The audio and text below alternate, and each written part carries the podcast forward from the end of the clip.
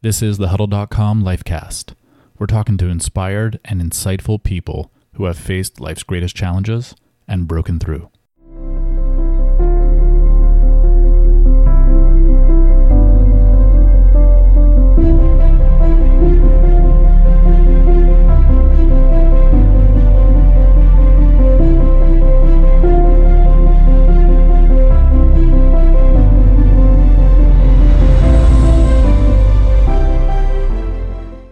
Welcome, everyone, to the Huddle Lifecast. I'm your host, Mark Stolo. I'm joined today by Nina Purewal and Kate Petriw, both of whom are the co authors of the book Let That Shit Go Find Peace of Mind and Happiness in Your Everyday.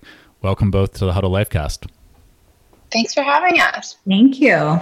Great to have you. Great title of the book. Um, there's so much shit to let go of. Uh, as a warning to our listeners, there's going to be some swearing today. I guess the big first question when you see the title of a book like that is what's the shit that we're letting go of?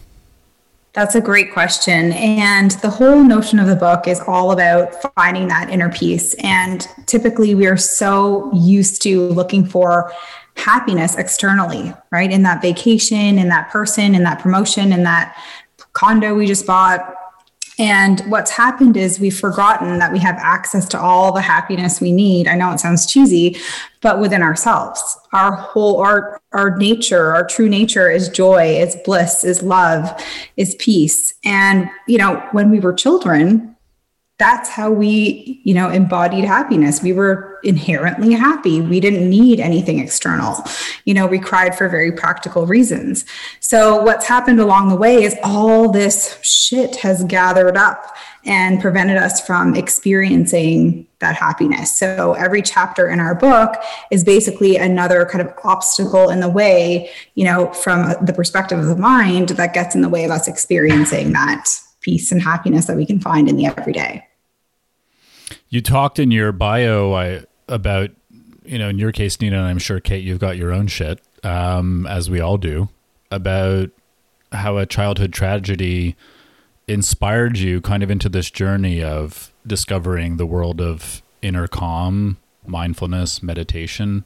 Can you talk yeah. a bit about that? Yeah. Um, so when I was 16, so over 20 years ago, um, I very unexpectedly and, and, tragically lost my dad and my brother. Um, it was you know, my mom uh, wanted to leave my father and he, you know, was abusive, didn't want to, to leave the marriage, obviously. And very long story short, it ended up in a murder suicide. Um, his plan was to take me too, but I, uh, I guess was fate had another plan for me. Um, but you know, losing them at such a young age, you're already an awkward teenager trying to figure out life, and you know, to to have that layered on top. I mean, I saw therapists and child psychologists, um, but I really started to question, you know, what life's what is life all about? What's my purpose? What's the meaning of life? You know, why are we all here? And that's when I kind of got into mindfulness and, and meditation and, and even classical spiritual philosophy, if you will. And it has honestly saved me, and that's why I'm so passionate about sharing it because I don't know where I would be without it. Yeah, there's this there's an interesting counterbalance when you discover the world of mindfulness and meditation. A lot of people uh, you know have to crawl through that 500 yards of shit to come out clean on the other side which you know there's something just natural in the process of growing up where you also have to do a lot of that cleaning up work where you're exposed to all kinds of tensions conflicts um, unpleasantries in your life. That's the classic story of Siddhartha. It's the classic story of a lot of, you know, um, seekers who it's kind of a trial by fire. Is that is that confrontation and I, I think it's relatable to a lot of people these days because there's kind of I mean, I hate to say it this way because there's so many beautiful things going on in the world, but there's also a heap of shit out there, right? Mm-hmm. There's we're in we're talking right now in the throes of a pandemic. Um, the BLM movement is, you know, casting a very strong light on a range of social inequalities that exist out there. There's, if you're living in the U.S., you're dealing with like a lot of splintering, political unrest, and of, and of course, there's always this perpetual global uh, imbalance in certain countries that seems to go on indefinitely. I mean, we talk a lot about mindfulness as this this skill of self transformation, and this this discovery of kind of inner calm, how does this translate out into the world? You know, how does how does what's the relationship between our inner world and our outer world? Um, so that we go beyond an understanding that that mindfulness is just a self care kind of selfish activity. What's your perspective on that, Kate? Yeah, that's a really good question. Um, I mean, I, you know, I, I, read a lot of Thich Nhat Hanh. I don't know if, if, you've heard of him. He's a wonderful Buddhist monk. Um, and, you know, he says one of the goals of mindfulness is to have peace within our hearts so that we can be able to help others. You know, and you look at a lot of other cultures, whether it be in, indigenous or other religions, and the goal of it is always to help others. So we tend to, I think, in our Western mindset, have this idea of uh, using mindfulness just for ourselves. And it does work swimmingly for ourselves.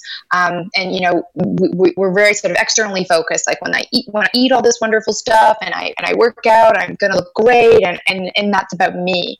Um, but when you you know you really look at like the crux of mindfulness and a lot of, the, of these other you know spiritual or religious beliefs the goal of taking care of yourself is so that you can be a better person to better help others. Because if you are filled with despair, if you are filled with help, helplessness or hopelessness, um, you cannot be there for others, right? Um, and I love this idea of um, community care. I'm not sure if you've seen it in, in the, you know, the social media realm, but we've I think we've been focusing a lot on self love and self care over the past you know, be five years has been really trendy and I think it's wonderful. I think we still, I still have a, a way to go and there's a lot, you know, we're kind of pushing back from telling us that we're, we're not worthy, we're not good enough. And um, so there's a lot of rebuilding there with, with self-love, but there's this notion of community care. And that means, you know, taking care of others is a means of taking care of ourselves. And so I think when we are living in these societies where um, you know things are unequal there's a, you know a lot of people that are marginalized there's unfair systems. The people who are you know quote unquote happy in those systems cannot fully reach the potential if everyone is not well right? So it is in our own self-interest to fight for climate change. It is in our own self-interest to fight for, you know, Black and Indigenous lives because the more that everyone else is happy, the, the you know, the happier. And this actually, there's research that comes out of. Um, there's research to prove this from an epidemiologist in England um, called Kate Pickett, and what she found is that countries that have that are more equal um, they tend to live longer. There's less violence. Um, they're happier. There's less addiction. There's less mental health problems. Um, and this is this is factually true right? This is this is based on, on, on research.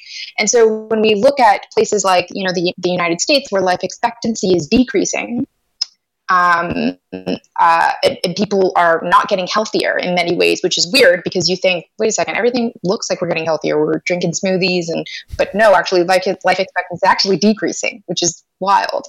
Um, but they are one of the most unequal on that spectrum, right? So. Um, it, it is in our own interest and in our own wellness to to take care of each other. Yeah. Well, I think one of the things that you're talking about bringing this back to the practice of mindfulness is that as you go inward, I think one of the the clear revelations is that your inner and outer outer lives are a mirror of each other. That there is mm-hmm. no distinction between your inner and outer experience, and and part of the the mindfulness experience is the alignment of those two things, right?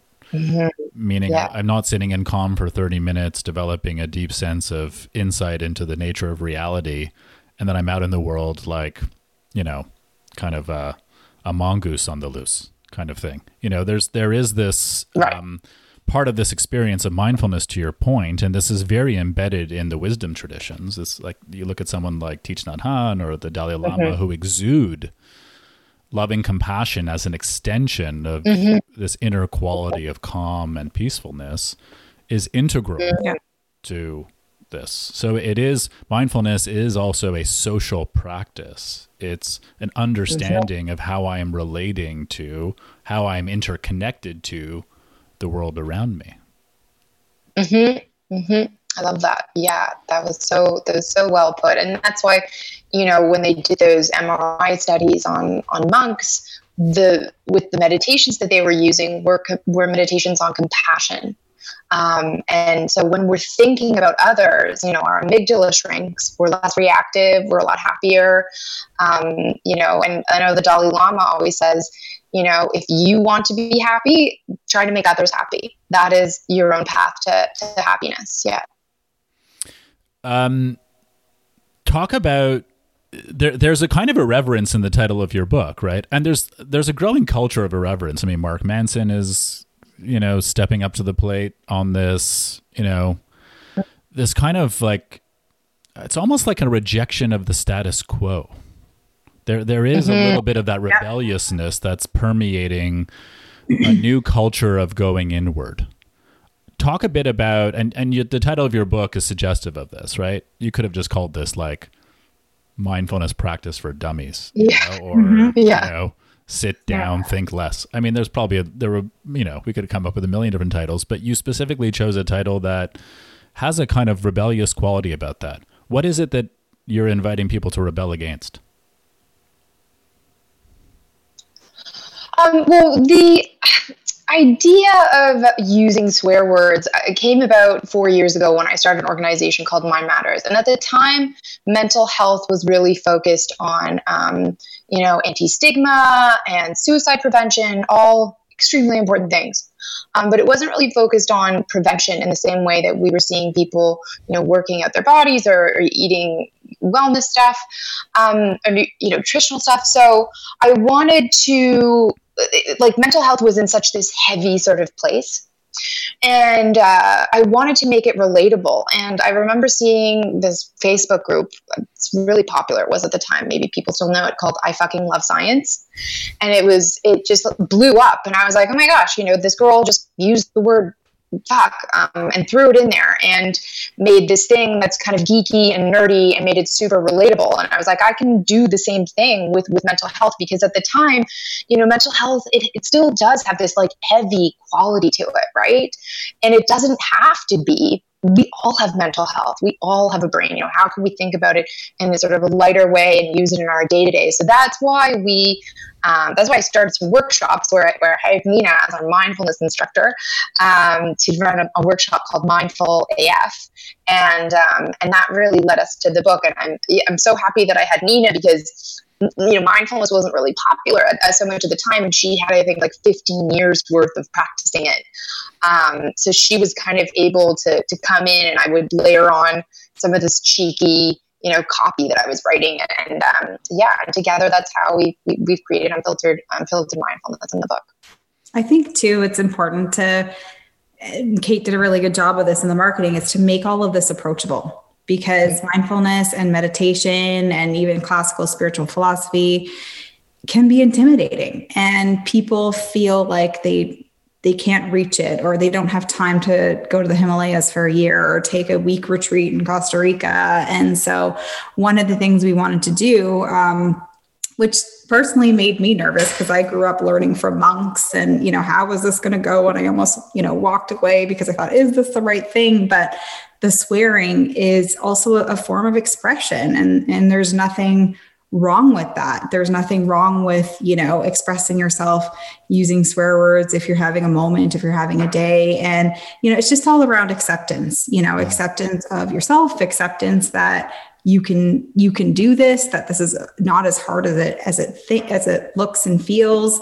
Um, you know we didn't want people to feel like they had to go to a temple to learn meditation. They could learn it right in their own homes. And that's why the book is you know 100 tips. We tried to make it really succinct and as i said approachable. Um, and i think the swearing just makes it that much more relatable. We've heard from a lot of people around how you know um, they've read lots of self-help and spiritual books but this is the one book that they felt that they could they could really relate to from a personal experience. Yeah i mean it's all it's not all it's not all um, rainbows and lollipops in the world of many of these very disciplined traditions. And, you know, this idea of like stunning people into awareness is very consistent, particularly in the Buddhist tradition, where you see, you know, a kind of rigor and an intense discipline that, you know, a teacher will impart on a student as a way of kind of just you know, a little whack across the head. I mean, there's a reason in the Zen tradition that you, in some Zen traditions at least, in certain practices where you get whacked on the back, you know, when you're not kind of showing showing a certain discipline in the practice. So I, I think it's interesting that you chose a language that just forces people to, you know, kind of awaken to this new idea. So I think it's a really compelling and I think that it I think that it's also relevant because it's people are are ready to rebel against the status quo. You sense that there is a growing malaise. You know, people. there's the, this same debate post pandemic. Like everyone's like, let's get back to normal. You know, you've got yeah, that, no. and then you've got people who are like, why don't we just rewrite what the normal is? Yeah. Why would we want to get back to some things that we know were broken? Right? The pandemic yeah. didn't break things I mean, it broke a lot of things, obviously, and it took a lot of people's lives and it's impacted a lot of people's lives, but it's also cast a huge light on so many things mm-hmm. that are not working. Why would you go back to things that are not working? So I think I sense that same kind of invitation from your book is if there's things in your life that are not working, you don't have to just abide in that. You don't have to be stuck in that shit, so to speak, mm-hmm. right? You mm-hmm. kind of mm-hmm. come out of that into a new kind of way of authentic way of of being in the world and as you described it this idea of like swimming upstream and challenging yourself to see the world differently um, so i think that's a great great message there's there's another there's an f word in your book that's another big word that we don't talk a lot about in the world of mindfulness practice um, and that's forgiveness talk about where forgiveness why forgiveness is important as as an extension of mindfulness and meditation practice. How does this manifest? Can you talk a bit about that? Yeah, and I'm going to tie this into the the last point about you know the the, the rebel that you've noticed, and I think a, big piece of that is there's a lot around mindfulness and meditation. There's a there's there's pressure there of you know you just be present, just be in the moment, everything's okay. You know that that positive spirituality that is taking people down paths of suppression and repression and we really are huge advocates of feeling it and you know uh, owning all of your emotions and with forgiveness in particular why that's so important um, and i can i can speak to this personally i guess is um, i had an epiphany uh, 20 years after my dad passed away that um, I was holding on to all of this anger and resentment. And the only way through that was was to forgive him to forgive him and, and let go of, of all of that um, anger and i didn't even realize i was holding on to it but i had this moment where he's not affected by this anger and resentment he's dead and gone. The only person that it's affecting is me. And and, and it's it's um, inhibiting you know my path to peace and happiness. And so we really want to be advocates of you know forgiveness doesn't mean that you have to you know go and be best friends with that person you had a fight with or you know um, lock up that family member um, relationship again that kind of went sour. It just means that in your mind forgiveness can um, you know be an alleyway to to finding peace by letting go of all the things that you're holding on to about that person um, and acknowledge that you know you forgiving them is not giving them a get out of jail free card or is not you know letting them know that their behavior was okay but it's for you to be able to move on mm-hmm. you know? And and there's we have a whole chapter again on, on forgiveness and there's many different ways you can do that because it's so personal it's so sensitive. Um, with my dad i went through it via empathy. You know he had mental health issues. He struggled with depression. I think he struggled with bipolar and it was completely undiagnosed and untreated. And it got to the point where you know things essentially blew up. So um, you know i went i went through a whole journey of understanding his childhood and what it was like you know being uh, uh, like growing up in his household. So there's many different ways but this whole notion of the f word of forgiveness is it's not about the other person. It's not about that bad teacher or bad coach or parent that that upset you. It's really about you and when you can let that go um, you know you're not holding on to stuff and and you know your pathway to happiness is that much more clear yeah i see this as i've seen this as a struggle with a lot of people who go into mindfulness practice that they think mindfulness is synonymous with calm meaning yes. if i sit down um, and just try hard enough if i just breathe enough i'll feel calm yes and no um, you know mindfulness the buddhists you know, and, and the wisdom traditions developed mindfulness as a way of understanding mind. And part of understanding mind is understanding that mind is also clouded with lots of junk. There's lots of stuff streaming in your consciousness, both conscious and unconscious. For example, we we've been doing a mindfulness for stress reduction program, and we had a participant very openly and candidly share about her recent experience with uh, grief she's recently lost a number of people in her family. And she talked about the struggle that she was having being in practice and experiencing this upswell of sadness and grief. Now, it's a very hard thing to say to someone that that's a part of your practice. Um, but I think to your point, what I what I hear you talking about is understanding that mindfulness is really being with things as they are. And sometimes that means that in your practice, mm-hmm. what's going to arise in your practice is just this bucket full of content that you may not have seen, you may not be looking at, um, that arises back into your consciousness. And some of it can feel traumatic and unpleasant and uh, discomforting. Uh, so I also see forgiveness as a kind of quality of of discovering how to relate to the content of your experience differently. Mm-hmm like I think it's very important to stress that mindfulness and meditation practice do not do away with quote unquote challenging feelings and challenging thoughts. That is that is simply not what this practice does. It is not an off switch.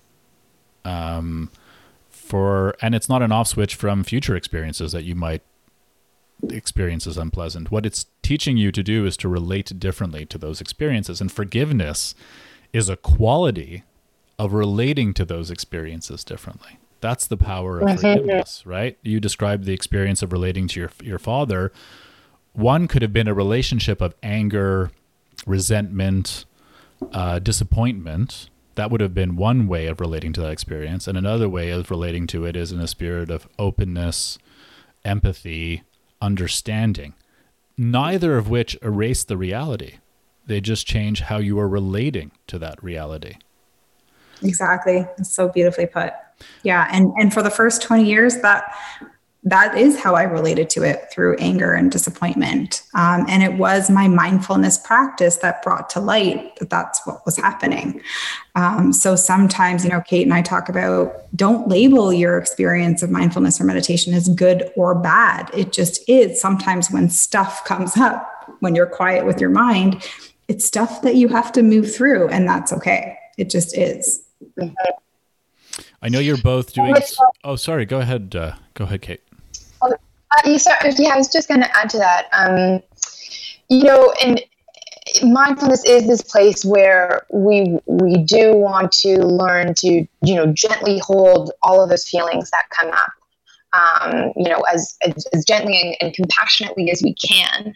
Um, but I also just want to kind of speak a bit about, you know, spiritual bypassing, um, you know, which means not really feeling those feelings, just being like, I am calm, I am happy, everything is fine, and not feeling those. Um, but then the concept of, you know, du- non duality, right? Of, I think in the wellness space, um, and especially coming like my background is in corporate marketing, and the way that we sell things is um, here's a product, you do this, and then this happens. Boom, everything's fine right? And, um, you know, we, we think about working out our bodies, we go to the gym and if we work out hard enough, it looks like this. But in, in mindfulness and, and in mental health, we can always hold both things, right? So I think like with forgiveness or you know whether you're holding anger towards someone you can have feelings of forgiveness and compassion and empathy but you can still also hold feelings of sadness and grief and that does not mean that you are not successful. Um, it just means you are human. And when we you know when we can say i am anxious but also um, joyful you know i am angry but i am also happy right? That just that is that is being human. And of course mindfulness is the space where we we want to be able to move towards some of the more positive but that doesn't mean the negative will will permanently go away right? Um, it's it's always going to be coming up with things that maybe you thought you worked on five years ago um, but you know you just continuously have to make space for it and there's no sort of failure right? It's it, it is what it is. I love what you said. It's more about just acceptance of of of yeah of, of being human and being alive. Yeah. I think that's really an important point to reinforce and it's something that i try to stress often because i think to your point there's it's easy to kind of package mindfulness and meditation particularly for a north american culture that you know where we market fixes you know, everything's about mm. a fix. Um, meditation is not a fix, and neither is mindfulness. It's not a fix. It's a practice that gets you in tune with the way things are, and the way mm-hmm. the way things are is a grab bag of, you know, shit and not shit. so, and, and I think the fix in that is what you said earlier, how you relate to it. Because it it you know over time that you you do you relate to those thoughts differently and things trigger me a lot less now. I still get triggered but i'm aware of the patterns and i can breathe myself. Like feel it breathe through it and then i can kind of let go for that moment. But yeah the way you relate to things those emotions might not go away but the way you interact with them is different yeah i think it's yeah. a critical distinction so what are you both up to now um, I know this book has had a lot of wonderful uptake. I'm glad that people are reading it. What are you both up to now? I know you're doing some work in the corporate training space. Tell us a bit about that. Yeah, so um, we are launching our book in the US in January, which is really exciting. They could use um, it. Yeah. Let that shit go. Um, we've launched in a number of countries. We have our first foreign language translation, which is in Farsi mm. um, and in, Vietnamese as well, which is exciting. Um, and then, yeah, the corporate training space is something I'm personally passionate about because I was, you know, way back when I entered corporate in the early 2000s, I was like that woo woo person that had positive quotes everywhere, and everyone was like, okay, Nina, whatever. Um, and in 2010, I actually left uh, corporate and lived in an ashram for a year and unplugged. And everyone thought I was crazy because we were in the middle of an economic crisis, but I went anyway. And now I'm just really passionate about, you know, understanding the stresses they face in corporate and the fast paced environment and bringing those practical tips and tools that I learned into that space. So we're working with some great companies like, you know, uh, Nestle and um, RBC and uh, uh, Red Bull, lots of great companies to just help implement mindfulness into the way they work. Um, and I know Kate's got a couple cool projects on the go as well. What's on the what's what's on the table, Kate? Um, well, we also have our masterclass that we launched online, so people can check that out um, with Let That Shit Go. Um, and then, yeah, some of the stuff um, that I was talking about, a lot of the, the how our externalities impact our mental health. We've really been integrating into a lot of our, our socials and, and, and content and that sort of stuff. And then um, I was actually speaking with a friend who was so interested in it. Um, she uh, wanted to pitch it as a film, um, just in how um, a, lot of the the systems or the thinking that are within the systems that we have that are causing inequality, that are causing the climate crisis, are, are all sort of in, interconnected. Um, with our mental health. So, uh, yeah, we have a, a, network that's really interested in turning it into a TV series right now. So mm. that's really exciting. Wow. So, well, yeah, I thought you posted were, on that. I thought you were going to tell me that it was a film of like 90 minutes of just breathing. I'd love to see that. Just people yeah. showing up in a theater. It's just like a pulsing on the board of 90 minutes of just breathing.